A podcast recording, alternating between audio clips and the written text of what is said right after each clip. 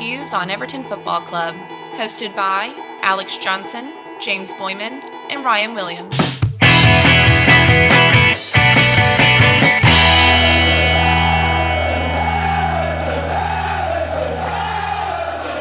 Ladies and gentlemen, welcome back to the American Toffee Podcast. James here, joined by Ryan and Everton stink as they lose 4 1 at home to Brighton and Hove Albion.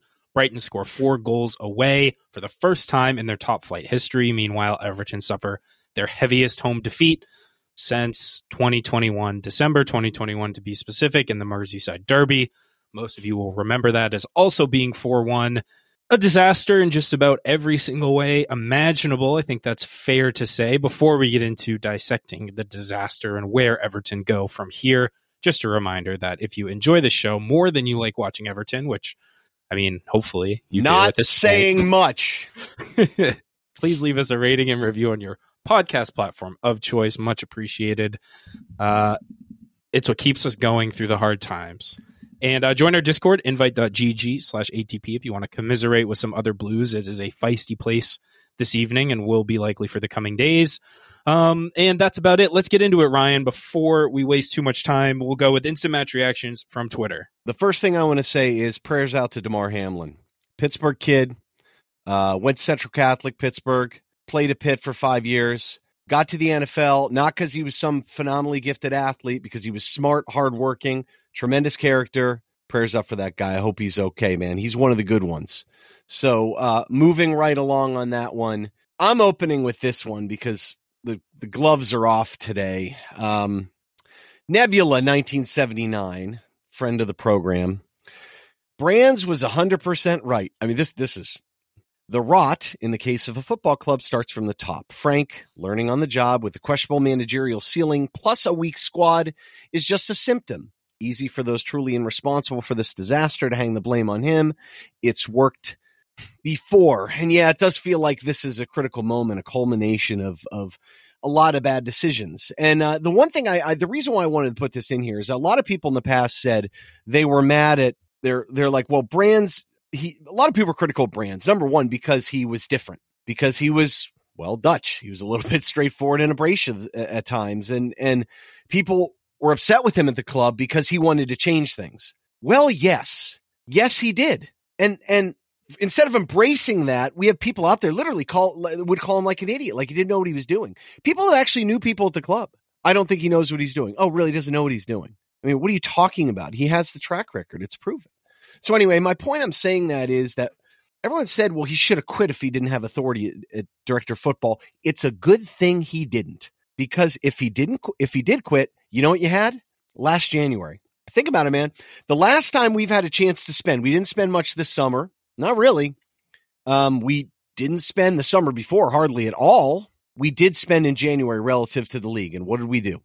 We spent about 30 million pounds on Mykolenko and Patterson after selling Dean. And much of this is board created because they were throwing out cash like crazy. Brands tried to stop some of that. He didn't. Um, maybe stop some of it. And some of the stories I've heard about recruitment too, about the the guys that have tried to stop the recruitment that happened because the structure wasn't there, because the managers would insist on players. Salomón Rondón's a classic example. And we were fine about Saul as as a as an option, but you look at the other guys out there that we wanted that would have been our choice instead. Look at right back. We paid 12 million pounds leading up to 16 million, and we had Livramento done. Now he he's torn his knee up, but the kid was phenomenal. And Dumfries was the backup, and we had that one too. People are like, "No, I heard it's not really done, dude. We had it done. It could have been done whenever we wanted it to. He had agreed and everything." So that's my point I'm trying to make. You know, in lieu of some individual savior coming out there, you know, it's a greater issue here. But and we'll get into the game in a second. Sorry, that rant's over, James. Back to you. Instant reaction.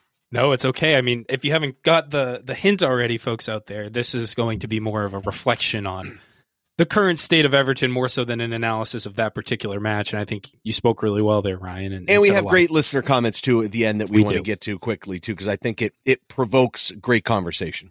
We do. We do. And I went with my instant match reaction. I went with Jackson underscore Bugle, who said, Thank God I was on a plane for the second half of the match, is all I have to say. That and our quote unquote brilliant center back partnership got bullied by an 18 year old. And yeah, I think most of the Everton squad got bullied today to to some extent, one way or the other. It was a complete bloodbath, um, and some of that is due to the the. T- I mean, the manager has to shoulder some of the blame today because in in a lot of ways we kind of played right into Brighton's hands. Um, and with that said, Ryan, let's get into to Brighton's lineup here. Yeah, happy to do that. Um, it's not their strongest lineup. I mean, Trossard and Mc, Mac Allister on the bench. Uh, Mac Allister still probably on his high from Argentina. He did come in later. Webster and Welbeck are still injured. I mean, they're fairly shorthanded. Uh, Moises Caicedo, we talked a lot about him on the pod at one point. Would love to see him playing in our midfield today. Anyway, um, he's back in for them, which is a bummer because he had a suspension last week. Um, I mean, Lallana, they put him on the bench and they put 18 year old Evan Ferguson starting. It's his first, I think, Premier League start at center forward. They even had Veltman at right back for Lamptey.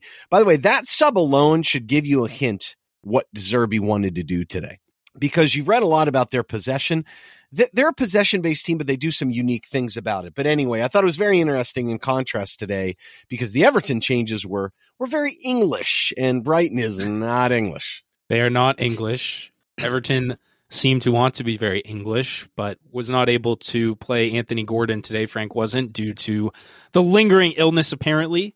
He does do away with the back five and elects to go back to a 4 3 3 of sorts, bringing in Tom Davies to replace the suspended Amadou Onana.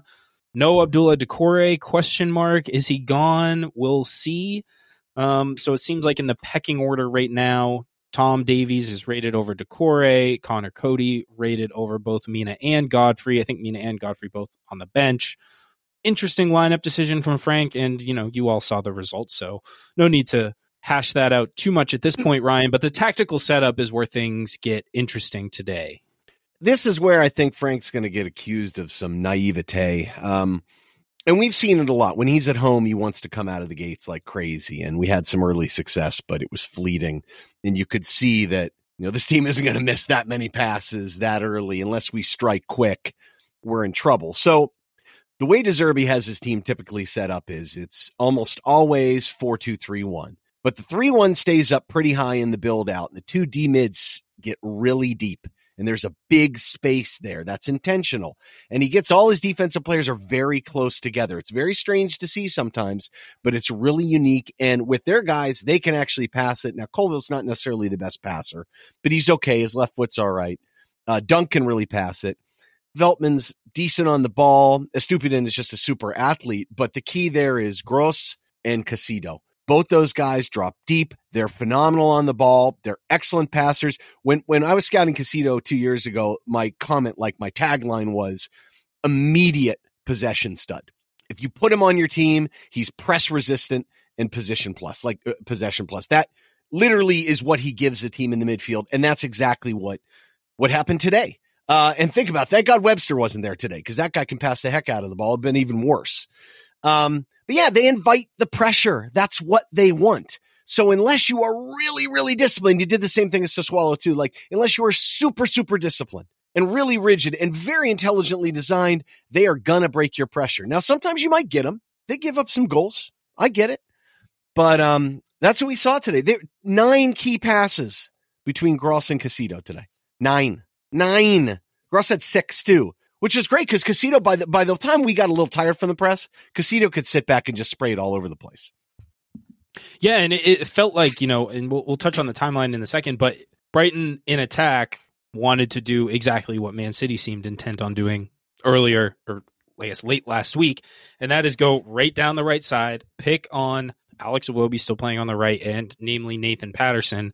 Um, we'll talk about the goals, but their first goal complete disaster and Patterson just looked completely out of his depth in a lot of ways. And and yeah the I don't know. Well let's wait Ryan. Let's take a quick break for a word from our sponsors and we'll be right back and get into the timeline. All right. I restrained myself before the break but let's get into the timeline now Ryan and talk about kicking things off. We started out Goodison decent atmosphere. We wanted to come out full tilt really get the crowd on our side and then it but but even watching that, I was like, okay, good start, promising. We get a couple decent chances. We're pressuring them really high, but they felt it, it still felt like they were okay with it. They were comfortable with the pressure, and that's what they like. And it was only a matter of time before it, all it takes is one. They break the press once, where we our back line is not good when caught out in space, caught up high, and uh, they certainly showed us how that's supposed to go. And, and look, it was effective. They they fumbled the ball quite a bit early, you know, and and naturally a team doesn't know exactly how you're going to pressure them. I'm sure they were probably a little surprised that it was so gung ho.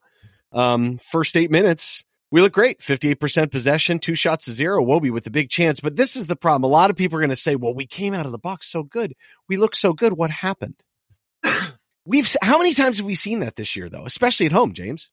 So often and it feels like okay but we're we're never able to sustain that level of and no team can you can't No just press all out 100% for 90 minutes it just doesn't work and so all they had to do was bide their time deal with the pressure a little bit and honestly just use it as a training exercise and eventually break us down Yeah, and look, I mean, it's not like it wasn't effective. There's nothing wrong with coming out like that, but you still got to have some discipline, and we didn't have it uh, after eight minutes.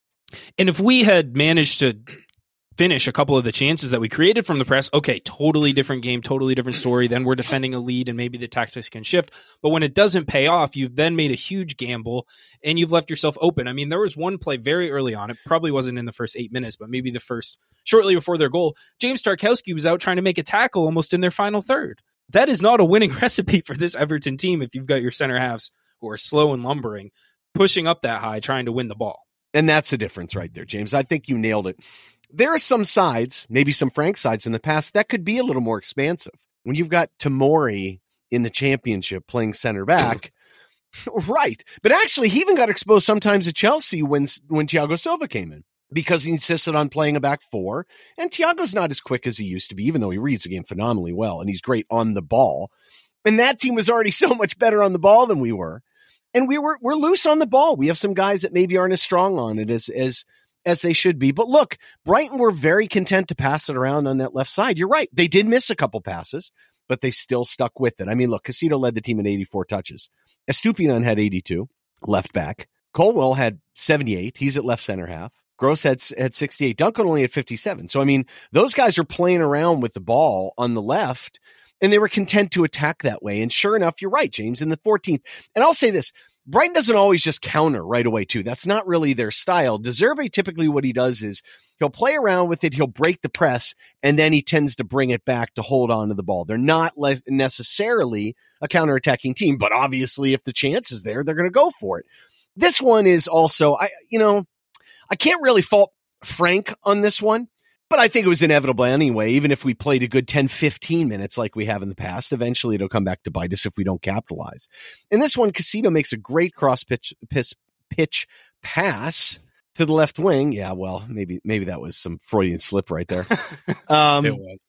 and it's a good pass. It's a dangerous pass. You put Patterson to a decision, but what is he doing here? I mean, he comes flying out and misses the ball. Once he does that, I mean, Mitoma cuts inside. He's one on one. I will say this though. If you want the illustration that just to show exactly the type of player and the restrictions that Conor Coady has as a center half, this is it. I mean, James, he's backing from the player when the player's already in the box. You have to step up and try and close down on him. I mean, I'm sorry if you get beat, you get beat. But like, if you can't close down and defend someone in space, I mean, unless you're playing, you know, hoofball counterattack like we did against Man Which- City, how good are you as a center half? And I just this is it's it is what it is, right? Yeah, yeah. It, it's it's just really poor defending on two on two individuals. It's on it's Patterson's Patterson. fault. I mean, it's Patterson's Yes, bad decision, but I mean, Coady does him no favors here at all.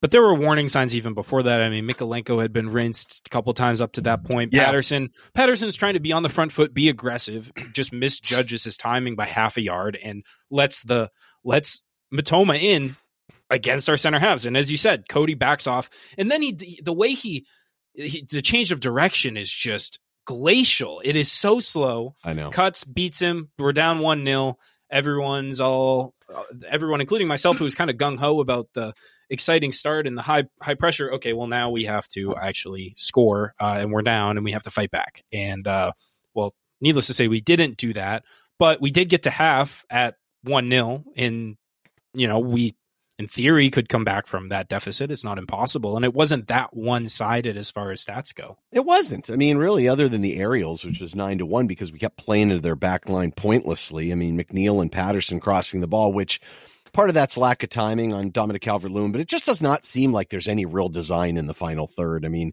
there's very few orchestrated movements. A couple times we had a couple nice one touches, but our insistence, and there, here's the other thing, man. Look, if they are attacking 46% of the time down the left side, we were attacking 45% of the time down the right side. Please explain that to me. Why on earth would you attack with Patterson and McNeil when you have Gray on the left side? Flip Iwobi over to left. He continues to play him to the right.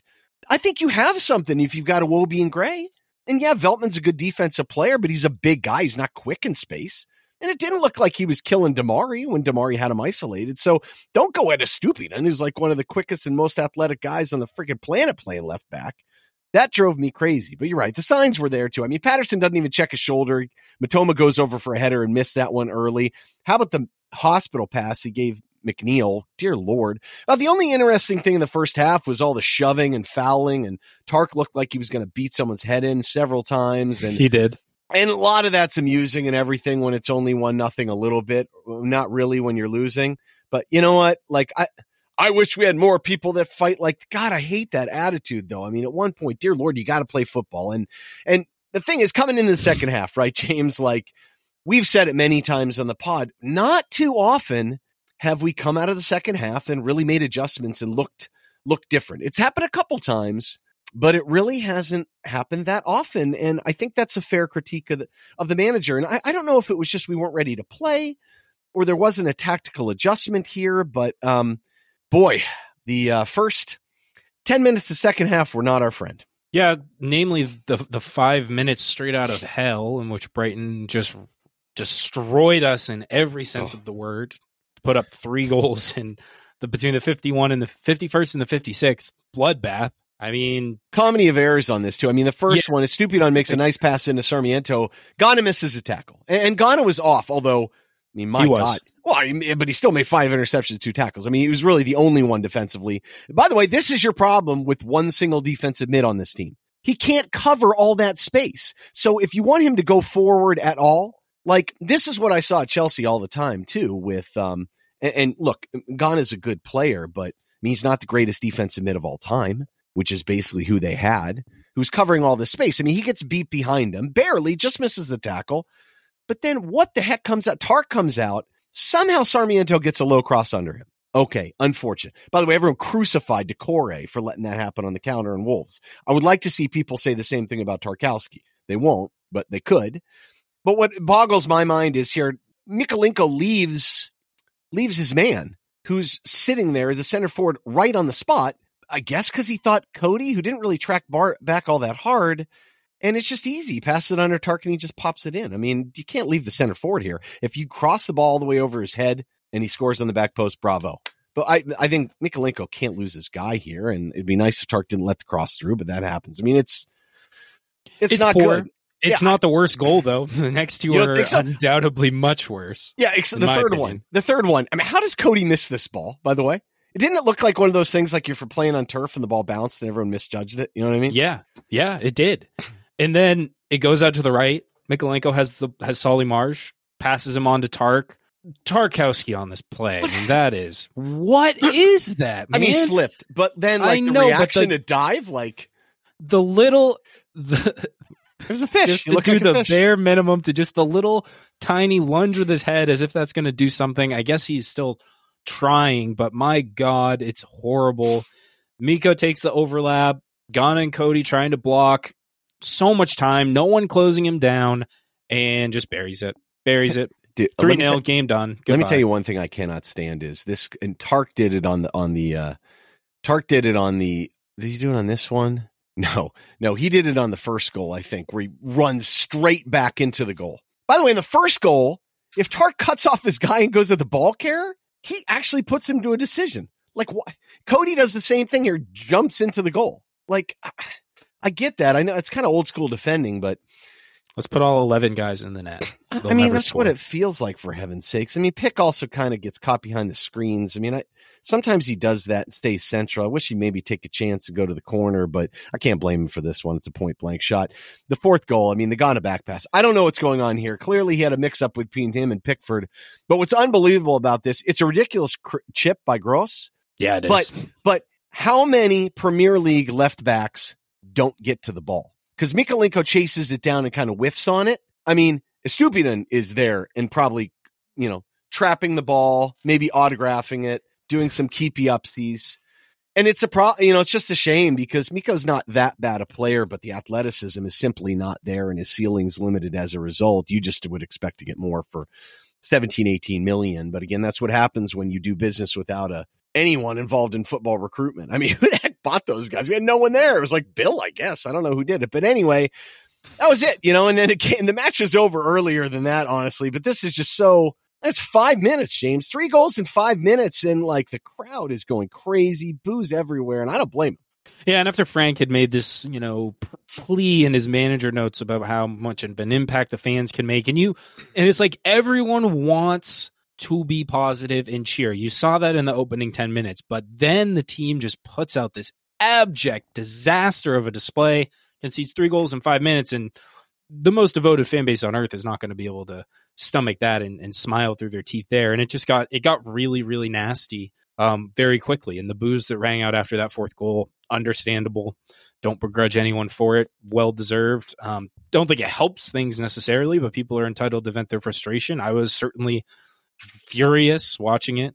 Um, just disgraceful. And then we get, you know, I think it gets I, worse though, James. Honestly, I think there's a sense of apathy now. That Yeah. I think is the worst part. Like it's one thing to get angry, you know, but I think there are legitimately some people that are just resigned to defeat. I mean, it's that Yeah. bad, which which to me is just I mean, that to me is the most ridiculous thing ever. You know, the worst part about it is too after the goals, like they still outshot us 8 to 4. They Yeah. still had the ball 50 55% of the time. I mean, we yeah, and like we can talk about the subs. He brings Doucouré and Price what is on. in I don't even wanna talk 58th. I mean, yeah, it's good to see the young guys get in, but explain that to me. Like Davies doesn't play well, so you sub into Corey. Well, maybe you should have started him. Maybe that would have been a good idea. You know, so what the rumors are he's off, maybe? If he's gone, who the heck's gonna play in the midfield on this team? I mean, I, I don't Yeah, right, I- right. I'll tell you what, I, I thought of losing Allan was a mistake. I said that then, and I'll say it again. And uh, I mean, if you're not going to get much of a fee for him, who cares? That's someone at least could get get on the ball on this team and show some composure. We are so bad on the ball, fumbling all over the place. But anyway, yes, we do get a late consolation play. I guess here helps with goal differential. Yeah, it's Iwobi. The hustle. I mean, credit to him, I guess, for still still hustling that late into stoppage time, but really that's such a low bar. And uh, he does well to draw the penalty, and Gray does well to finish it. He honestly thought Sanchez might have been able to make a save there, but uh, Gray is, wasn't. Gray's great on those. I mean, he's, he, He is so thumps much it, skill. man. Oh, He it's, thumps un- it's unbelievable for little do. But I mean, the XG bounces us up. I mean, we finished at 1.21.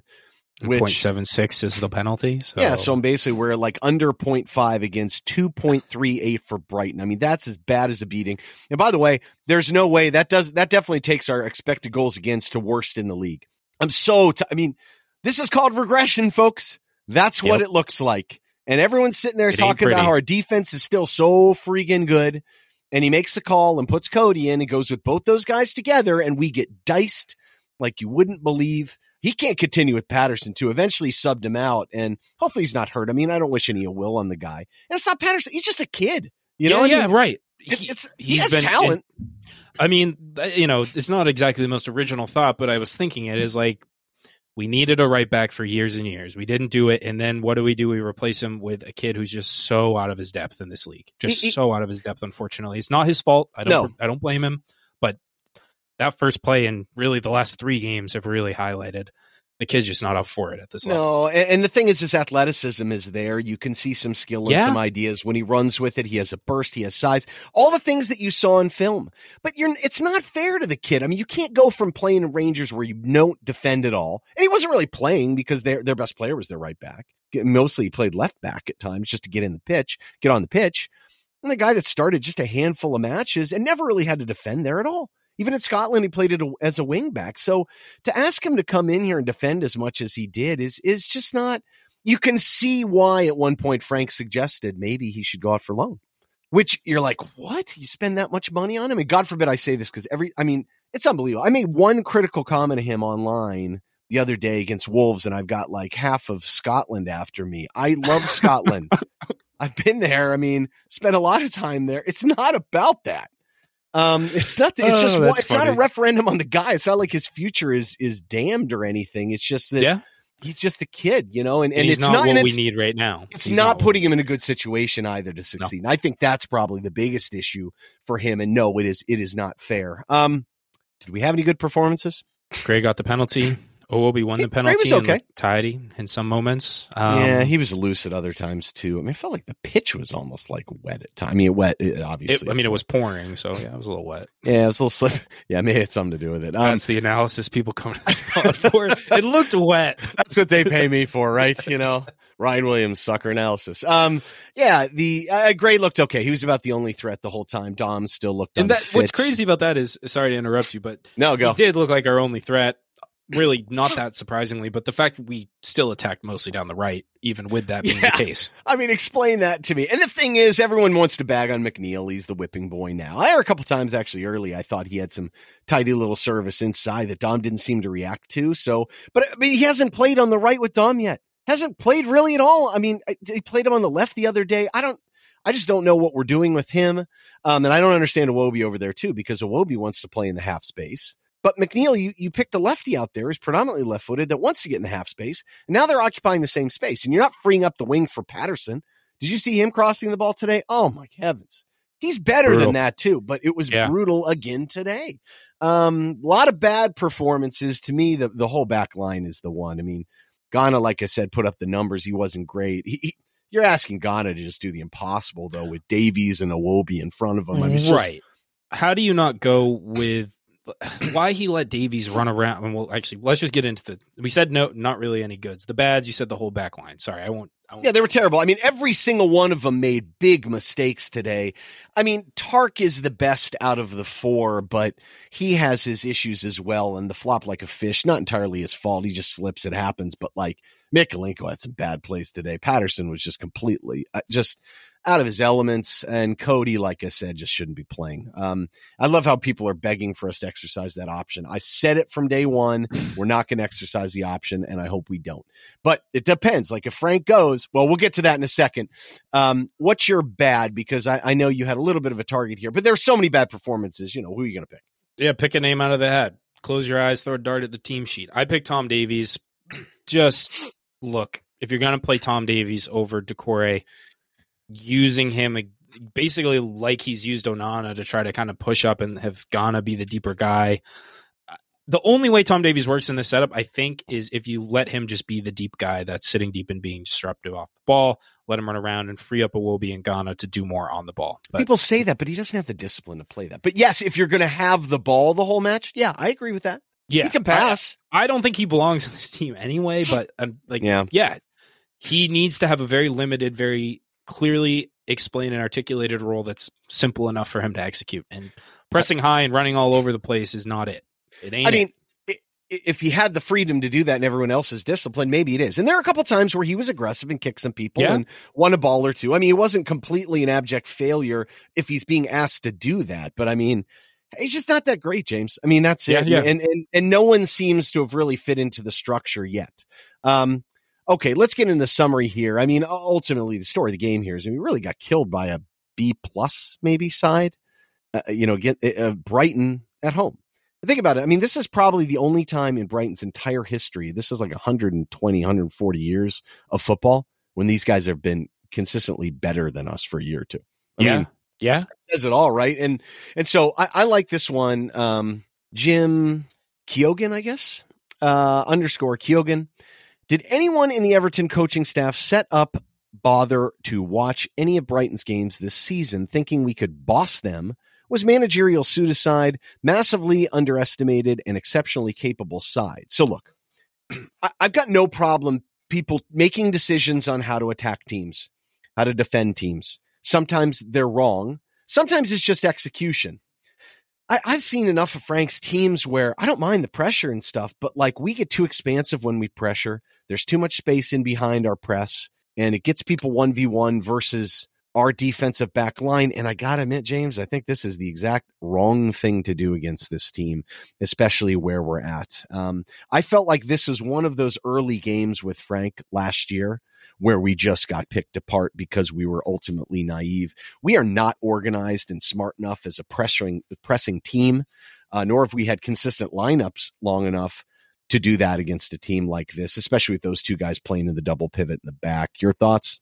Yeah, I, I, I agree. It just felt like this was Frank. Okay, let me get the crowd on my side. We'll come out. We'll blow the doors off and maybe get an early goal, and we'll we'll rest on it. And they did not react well to even like the first the first sign of adversity. Like as soon we we took the initial move, and then the second Brighton showed anything going the other direction, that was basically curtains for us. They showed any kind of guile against the press, and then it just all fell apart and it felt I agree and pretty naive to try to play that way, even me, if it is at home. And for me, to be perfectly honest, what I what I would like to see is pull them out a little bit because yes, those defensive mids are good, and Caicedo can break up play pretty well, but ultimately, um, I, I want our guys to have a couple chances off a counter going against that defensive line because I don't think Colwill's that quick or good one v one. Dunk's okay. Veltman's okay too, but like I like our chances in that, and we just didn't I know Frank, you're right. I think you got it right, James. Like he feels like it's at home,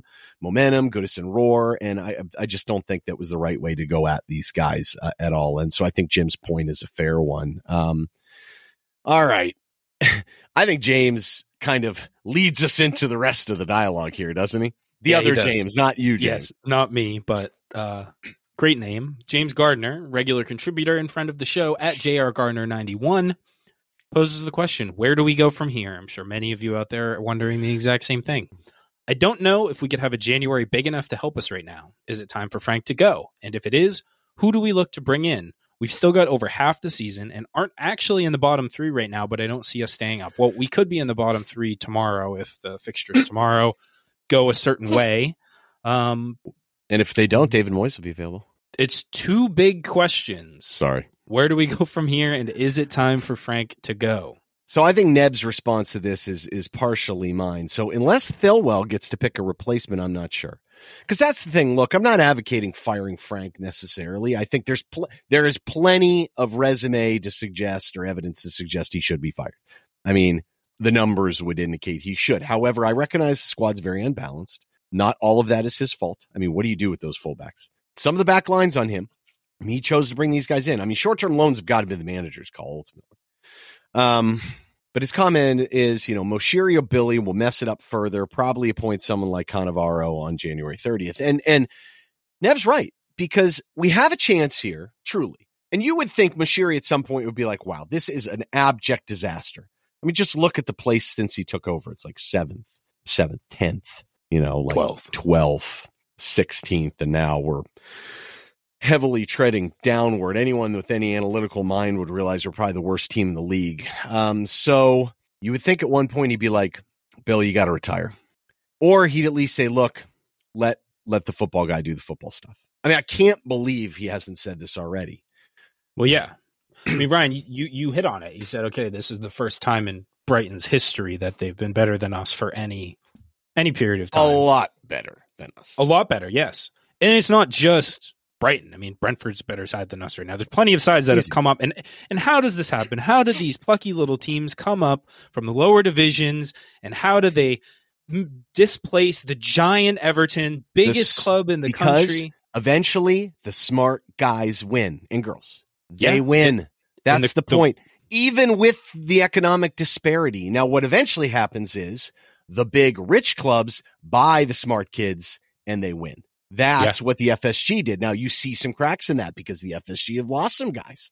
But look, Newcastle, do you think it's a coincidence that they stole the director of football from Brighton with all the money they have? No. You think those guys are out there like managing the football side of the house? The Saudis? Right. I mean, come on, man. Of course they're not. So um you think he would wise up and do that. And Kevin Thelwell's a very qualified guy and I like him, but um this is your chance. This is your opportunity, you know? And um I, think so. Mike. So I went back and forth a little bit too with Mike at Wombat underscore Combat as well as Everton FC Brazil. Uh, both accounts that I like a lot. Um, I like what Mike said because he kind of responded to Sean Lunt on this one too. You know, both the manager and the club can be awful at the same time. It's not just one or the other. Lampard is clueless and our club is run terribly. That's a little harsh, but okay. Good clubs can get past bad managers and good managers can save bad clubs, but both can't be bad at the same time like us. And here's the thing. I actually don't think Frank is that bad of a manager. But if you're not going to have a very good team, boy, you got, I mean, you really have to have someone, and maybe he's not the right manager too. Um, you know, and I, I, think what he added to one of the comments he added to, and I, I, won't necessarily read this one. He's like, only one can be replaced instantly. Yeah, yeah, and I, I think that's totally fair. And I think you look at the predicament we find ourselves in, and it's like, okay, I think we're all acutely aware of the higher up problems at the club. Board, big problem, huge problem. We've known it for years. Manager can't can't fix all of those things that are wrong with the board, but they can help solve some of the immediately pressing problems. And the question you have to ask, well, has Frank helped make us better in any way? And part of it, we'll get to it in a second, is the players. But it feels like he's not. It feels like he has not done anything to make us a better footballing side. You look at and that's what Everton FC Brazil basically said here. Of course, the deepest problems are related to the board and how the club has been run the last decades, but in terms of football only, Lampard hasn't delivered anything positive to keep his position at the club. And I, I think that's it, James, right? And so, Joe, objectively speaking, objectively speaking, um, that, I mean, it's just how it is, regardless how you feel or like uh, Frank. Yeah. And, and remember, we're not that far removed from a year ago. Lampard in being spray painted on Goodison Park, if I remember. It, that it feels like a bit of a fever dream, but people really wanted this guy eh, for no apparent reason other than the fact that he's British and, and was a good player. Yeah, um, that's kind of what we said too. I, I didn't think he well, and especially and look, look. Well, hey, look. I mean, go ahead. I don't think he was the right selection to to, to kind of get us out of relegation. I mean, I I think that was a, our big strong point on the pot, right? Um, yeah. And, and look, there are good things about Frank Lampard. There are definitely objectively good things he brings as a manager, but right now, run of form. Last if you take our last 11 games, one of those is Crystal Palace. You remove that. Four goals scored, 20 conceded. And that's what? a Palace side without Cheick Doucouré, who was like the most important player for them. I'll also say this. Here, here's my thing. How much do you think influence Frank has had on the recruitment? Because this team has been gotten decidedly more English. And let me clear what I'm saying here. That is not a bad thing. I'm not. That's not what I'm saying. So please don't come at me like, "Oh, the American hates the." Now you're gonna have the. I know Scotland and England. right, everyone hates Twitter me mentions. now. Let's pick another country I can bag on. You know, like that I've been to. You know, um, yeah, I, I, that's not what I mean. But but there is there are some changes that go with that, and and that is a cultural shift. But I think it's very difficult to do from recruitment standpoint at Everton. So, like, I, I use the example of James Garner a lot. James Garner could be a very good player eventually. Um, I'm skeptical of that, but he could be. It's not crazy. He's very young, very talented. He was you know, transfer market will tell you it's about 10 million pounds. I, I, honestly don't know how much we paid for him, but if it's anything like that, I mean, that's basically what Enzo Fernandez got paid by Benfica. And someone's now going to pay, pay like 100 million pounds for him now, which I think that's its own level of stupid. But the point I'm trying to make is that you look at a guy like Moises Caicedo, who just absolutely killed us today. He was four or five million. Like, like you have to be, you have to realize if you can't compete with those clubs, especially in a five, if you're in a financial fair play stuck in like bad point, you, have got to find intelligent ways to buy players and English players are just infinitely more expensive. And and you look at two guys we brought in Maupay and, and McNeil, who I don't think are bad players. I don't think at all, actually. But I mean, you, you moved to guys that had already had experience in the Premier League, and there were some other offers out there. So was that Frank's influence? I'm not sure. I don't know. Yeah, uh, I don't know if we can know, but I mean, obviously we've talked about it. He should be in the loop on who we're recruiting, but he should not be the one deciding any long term decisions. Well, he's clearly because, not reporting the director of football, though. I mean that that's the difference, and and that's that's the thing. Like we've said a million times in the pod, the director of football has to hire both because he's the one right. that has to make the recruitment work with the manager and hold them both accountable. You can't do that if you're not the boss of both. So anyway, I, I think the real question is this: Is he underachieving? Because I look, you can say what you want, but the talent isn't great. No, it's not. It's not. And, and we had this conversation on the Discord earlier today. You know, someone said I think we're comfortably not in relegation. So 15th or up. It's like, okay, are, are there five squads on paper that are significant worse or significantly worse than us? No. God, no. No, not. I mean, and healthy maybe, but I mean, no matter if you are healthy or not, you got to play the right guys too. Like you're. I mean, how can you you play? I mean, Tom if you take the first fifteen, like first eleven, and then four or five subs off the bench, I mean, we're if even fully healthy. There's a lot of Oh. talent in this league now, man. yeah, that's James. You got it. Like even the low end. Team, I mean, how much money did Forest spend? And they have some good play. Like you're telling me, Brennan Johnson wouldn't walk into this side? I mean, of course he would. Like I just and we didn't. We haven't spent any money. You know, we Yeah. spent money on midfield, which is fine, but that midfield didn't look functional today.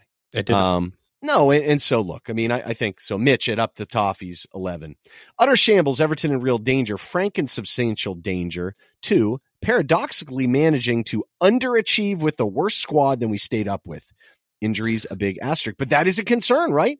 I don't think this team is better than the team we had last year, talent wise. I mean, we made a bunch of moves. We talked about this on the pod where we we invested in some younger players. Like a guy like Dwight McNeil isn't that young, 23, but he's played at a totally different style for years now, even if he came up with Manchester United. Like, that's a big adjustment for him. A lot of people Sure. just think that it's a massive adjustment moving leagues. Well, not necessarily. It can be just as big an adjustment moving within the league. I, I think. Um, Totally. Yeah. If, if the style of play changes dramatically, and like, you know, we are to some extent in a lot of games still playing hoofball, which Dwight McNeil will be familiar with, but it's still a big change for him. And he's also, I mean, this is really one of the first games we've seen him on the right, but it's, I well, don't know. started I- I- there. I mean, I like. Why was he acquired? Where is the disconnect between Frank and recruitment? I was Right. under the impression he was acquired. So I think he has potential as a right-sided player, but you knew that was going to take time. So you bought Right. him.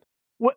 Why? Why did you flip him back over to? What is going on with him? You're not doing him any favors either. No, there's no clear like we bought this player to fill this role and we're going to use him in this role. It is we maybe bought this player to play in this role, but Mm, we'll play them all over the place and just see kind of how it goes. And look, I'm okay with being adaptable. I think that's really important. You got to Sure. adapt a little bit, right? And I think it's you also have to have a vision. Yes. You also have to have a vision.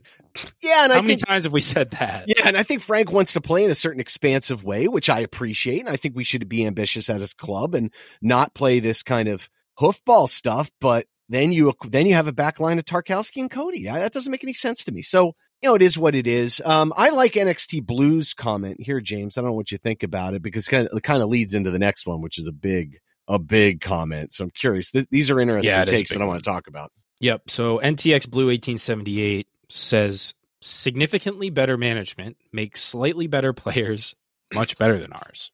I mean, that's And- a Deserby Lampard comment. Hashtag Lampard out. But I think it. Don't you feel like that? That comment kind of feels bigger, doesn't it?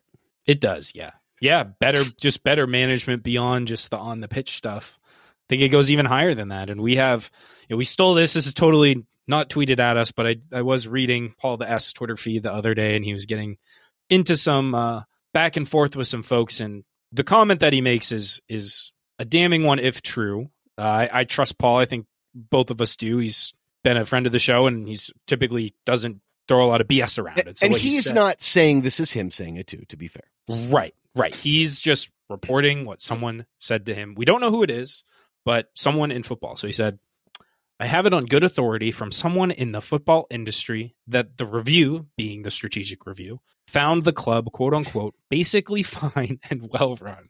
I can't not laugh at that. Yet the review is now being lauded as a reset or indeed, quote unquote, master plan. If there was any accountability, the review would be published. And that that one, I think the last comment is a fair one from Paul. If Oh, there I- was any accountability or transparency from this leadership group, what is the harm of, hey, here's the investigation we did, here's the steps we took, and here's what we found. If you do a thorough investigation and maybe you find that, okay, things are well run, well, prove it. Prove the investigation. Don't just say this is the this is the turning point. This is what we've needed for years. This is the big review. We're changing direction. Everything's going to be fine. Let's let's show your work, basically. You know, like in school math, teachers say, "Show your work." I've Yeah, got this is that. I've got a kid. I know it. Um, well, no, and I'll, I'll I'll point to just the concept of being a consultant. Like the best person to give an objective review on how things are going for you is someone that that is at least an arm's length away. So who did the review? And, and so look, the review is now being lauded. His comment as a reset or indeed master plan.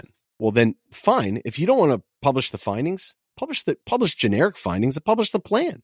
What's the plan? Like that's what's wrong with letting that know, uh, letting you know that at the highest level. So to me, to me, I don't know of any third party team that we really brought in to hire. Otherwise, you would advertise it as such, right? I mean, that's what big companies do all the time. If they want to fire a bunch Totally. of people, It's they bring in consultants and blame it on them, basically. It's not groundbreaking by any stretch. No, no, and that's how change management is affected. You know, in many ways, it's easy because you can point to you know McKinsey or Deloitte or whoever, you know, Boston Consulting Group, and say, hey, these guys are smart dudes. They're objective. They told us what the issues are, and that's also if you truly want to understand what's wrong too.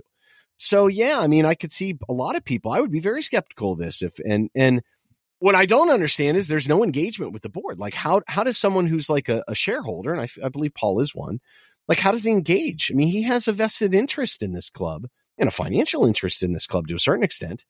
Um, how does he even engage with these people? Because Farhad's not communicating. He he sent a letter like months ago, but that's it. So fine, where's Bill? Like I, I don't understand that. Like if you're the chairman of the board and you're there every day, why are you not out in front of the press? It's not fair to put Frank in front of everyone. That's not fair at all to him. How can he answer questions? Or Kevin should be up there. Like, how can he answer questions? And this is why Marcel wouldn't get in front of the press because he wasn't fully accountable and wasn't able to be in that role. Right. So I, I think I think that that's part of the issue here. There's no transparency, and thus naturally people are going to speculate and think about things. And and it's uh, just as an owner, how can you want this? I know Moshiri's away, but how is Bill like? t- He has to be stressed out of his mind. Isn't he too old for this garbage? Uh, I'm too old for this garbage. Amen, brother. I'm so sick of this, man.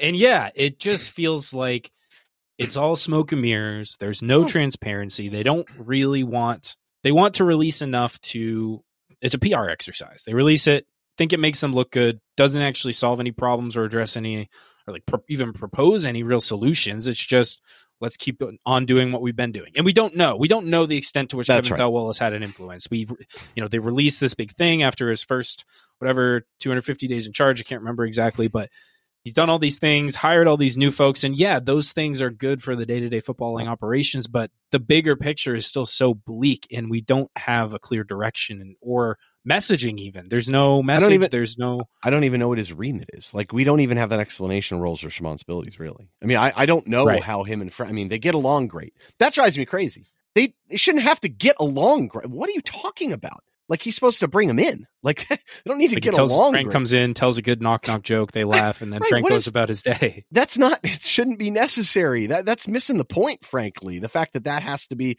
oh, thank God they get along. What? That is not proper footballing structure. So I think part of the issue too is I don't think people realize quite how bad this team is. Um, and because the peripheral numbers are so bad, like we did the team assessment. I mean, you, you and I Just go listen. Oh, the whole time. I mean, Alex was like looking at this, like, oh my God, you guys, is this real? Like he was kind of the test bunny on it a little bit. He just was like, oh my God, is this horrible? And, you know, Alex gets into numbers and stuff like that too. But like, so here's a good example. And I'm not, I don't mean to pick on Colton here, um, but Colton Gesser, uh, the real Sea Wagon. That's pretty funny, actually. And his comment is embarrassing how you have such a great performance on the road at one of the best teams in the world and have the performance you just witnessed at home. This has been a long time coming. Sacking managers left and right isn't the answer. When are we going to look at the players? So, so Neb has a response here, but I, I have my own. Um, we got destroyed at City. I mean, City d- shot themselves in the foot a little bit, but I'm sorry, we were totally dominated. We had one miracle shot by Gray, which is a moment of brilliance, and one slip up from them. But it was total domination otherwise. I mean, let's not fool ourselves and say this was some miraculous, amazing performance or anything. I mean, it was fine. We showed some bottle and toughness, but we got very, very lucky. And I think that's part of the problem in this concept. When are we going to look at the players? We look at the players all the time. Yeah, and I think there's this tendency for for some people, whoever you may be, maybe you are one of these folks, maybe you're not, but I'd notice there's a tendency of people to just conflate performance and result. We got a we got a point against City, so it was an amazing performance. Well, it was a great result because we had one real realistic shot and we scored it and we got a draw. But the performance overall was not that good. You look at all the numbers. Yeah, City are amazing. It's great that we got the point. It's so good. But I mean, you saw the XG, you saw the shot numbers, dominated in almost every aspect. And you can skate by for a little while on those sort of miracle flukes, and you can get a few points a season from miracle Demarai Gray shots. I mean, it's two seasons in a row now that we've done Yeah, it. yeah. You're not going to really always save yourself by on the last, you know, second to last match day of the season on a miracle comeback. Like you can't count on those sorts of fluky things to get you through. You have to be consistently performing well. And as we just said in the squad assessment, the performance indicators, the advance, some of the underlying numbers indicate that we've, in a lot of respects, been overperforming so far this season, um, especially on defense. By a lot. I mean, it's not, I mean, we're a total anomaly and we're seeing it now. Like it's coming right back to earth, which of course it was going to. It's not sustainable. Yeah. It's just math, folks. And I and I, I think mean, that's it, very and I think that's lucky. That's that's worked in Frank's favor a little bit. I'll tell you what, ever since Frank came out and said, they said I was going to be fired and we'd be in the relegation zone. The, the moment he said that, it has been but I, the one thing I also don't like is attacking players individually that are just not being put in position to succeed either. Like everyone trashing Dwight McNeil. Like, I'm sorry, you're really devoid of circumstance. People are saying, well, we replaced Richarlison with McNeil. No, we didn't. Why do people say ridiculous crap like that? And the other thing too, like Maupay's a disaster. What a terrible signing. He's awful. You know, play Tom Cannon or Ellis Simms. I mean, that's the other one. I know I harp on this all the time, but the other thing is too, some of these players succeed in certain environments. These aren't, we're not playing necessarily to their strengths. So, um, and you and, can and, argue it wasn't the best buy, like a Maupay wasn't the best buy because of the style that we want to play. Yeah, like we, yeah, maybe. hoofing it to him every Whatever game probably is. isn't how you're going to get the right. Who knows what that is? Right. But well, hoofing no, it long to him every game is not going to get the best out of a player like Neal Maupay. And look, it's a little tricky because Frank has to. He wants to establish a style of play, but you know, there's going to be a transitionary period because the team necessarily can't do that. That being said, what identity do you see when you look at all the players that we acquired? So so let's let's take to be fair for a second. Let's look at this and say, okay, who is Everton brought in under Frank's watch? Maupay, McNeil, Gana, Onana, Tark, Coady. So look at those guys. Do, do, those guys seem like they can play in kind of a coherent setup? I, they seem Definitely like not like a not a not a cohesive possession fluid type of side. Gana and Onana, I see that. That, that makes sense yes. to me. Like those guys can hound the ball, keep the ball, very good at retaining the ball for sure. Both those two guys, very good. I mean, McNeil's a little sloppy with the ball at times. Um, His retention can be okay. Yeah, okay. You know, um, Maupay's not really like that. I mean, he played in a great possession side at Brighton, but he was on the tail end of the ball. You know, finisher right. and creating chances, and his movement's great. But he's he needs to play in a team that has the ball. And you got to know that we're not. But Tarkowski, he's not a possession based uh, center back, and he's he's not particularly good in space. And Coady is great on the ball, but he can't defend in space, so you can't push up higher, so you can't be together. I mean, you can't play possession football even if he's great on the ball. So I I see some kind of confusion in there. About the only thing I see that's consistent is that um, every one of those guys, with one exception, had Premier League experience already. And I just I don't yeah. I don't I mean I, I get that you want to I, I just I don't know if it's the right way to go. But none of them were a massive spend. The only one that was was Onana. Garner's the other acquisition. Again, English. I mean, they're all almost all, you know, Premier League experience English players. So I don't know. I just again, England's gonna hate me now. I don't mean it that way at all. I'm just saying, like, I don't know if that's an identity to me. Like the player stylistically, I don't see Garner Garner a little bit because I think he wants a deeper player that can get on the ball better. But I, I don't know if that's right either. He's not great with ball control. He can't dribble at all. And he could pass but he's just a kid. Yeah. Uh, And yeah, I mean, he's not a six to me either. So, like, I feel like you got a bunch of eights now, and you lost Alon, who I think is the perfect guy to get on the ball. So, right. I, I don't know, and and I don't know what you do with Tom Davies. I mean, we, no, so, okay. we, we cut a cut a lot of wages, but we didn't upgrade in enough areas for a team that was so close to the drop. It was risky and we didn't spend the money. And we don't have. It seems like we don't have the money to spend, which is a whole other question we can get into. But that, yeah, it is. That is the big thing. Well, put it this way: Do we think sacking the manager and bringing someone else helps or, or hurts? Uh, at face value, like just sacking Frank and bringing in a manager doesn't help. I think sacking Frank and hiring a better manager, better fit. But I don't know what I don't know what our vision is, and so it's hard to say who would be a good fit. And it's also, it is, you know, we talked about like when we hired the guy who shall not be named. We have two of them. We'll say him, Sam Allardyce. We hired him out of you know, fear of relegation. Yeah, we knew we were getting there. We hired him out of fear of relegation, and we were in so much better, so much of a better position than we find ourselves. We were at. three points out of ninth. We're in right. 12th, tied for 12th. I think tiebreaker put us 13th, and we were not really that much in danger. I also, by the way, I do not believe that that style of play means you you get safe. Like I don't buy No. that philosophy at all. Some people do. I, I think you buy, you bring in the manager that can get the most out of the talent in the now, rather than building someone that you eventually kind of aspire from an identity standpoint. So it Yeah. doesn't matter what that style of play necessarily, in my opinion. We do have to be better in the back. I mean, you got to defend some though. I'm not. I'm not suggesting you don't. Um, Rafa was. I mean, look, this basically you want to point to the downfall of Everton Football Club is going against all the football people last summer and bringing in Rafael Benitez. You could argue Carlo Ancelotti and the recruitment changes really hurt us too. Progression. We're disruptive. We're disruptive. And we said that on the pod. vision. Yeah. Yeah, yeah, we said that on the pod. I said you're trying to go with the shortcut. It's not going to work. You, we don't think you're going to make Europe with this side. They're not that good, and we got struck with injuries again, and we really didn't make it. We were in it for a while though, and it was fun for a little bit. But it was a It you was. tried a It shortcut. was you, fun. you spent too much money. You shortcut it. People complain about Carlo being bad. We got 59 points of this team. Are you kidding me? So, but beyond that, so who, who? I mean, who do you bring in? Like you look at the guys that are available that are on freeze now. My feeling, I'm with Neb. My concern is that Bill's going to try and play hero again, and he'll bring in Roberto Martinez or David Moyes if he gets sacked. And these guys are not the answer to me at all. I think there's a lot of evidence that suggests this game, the game has gone by these guys a little bit. I don't know what Roberto Martinez has done since Everton to merit any sort of major job. I don't think he's gotten the best out of that Belton side. Uh, no, I mean, based on even those recent evidence, you'd argue no. And it, it all just reeks of uh, misplaced nostalgia for times gone by. This is a totally different league than when David Moyes was managing. Can you go back, James? People talk about plucky little Everton. Can you go back, had- James? You can't go back.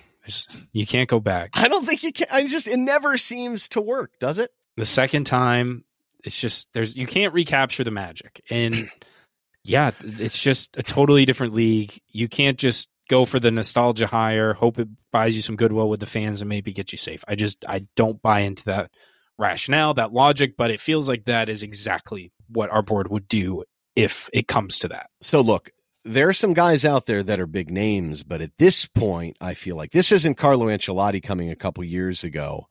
I mean, Joachim Löw isn't coming here. I don't think Pochettino's not coming here. I don't think Luis Enrique is a terrible fit. Um, Thomas Tuchel seems like he probably wouldn't come either. So, um, I mean, Ronald Koeman's still there.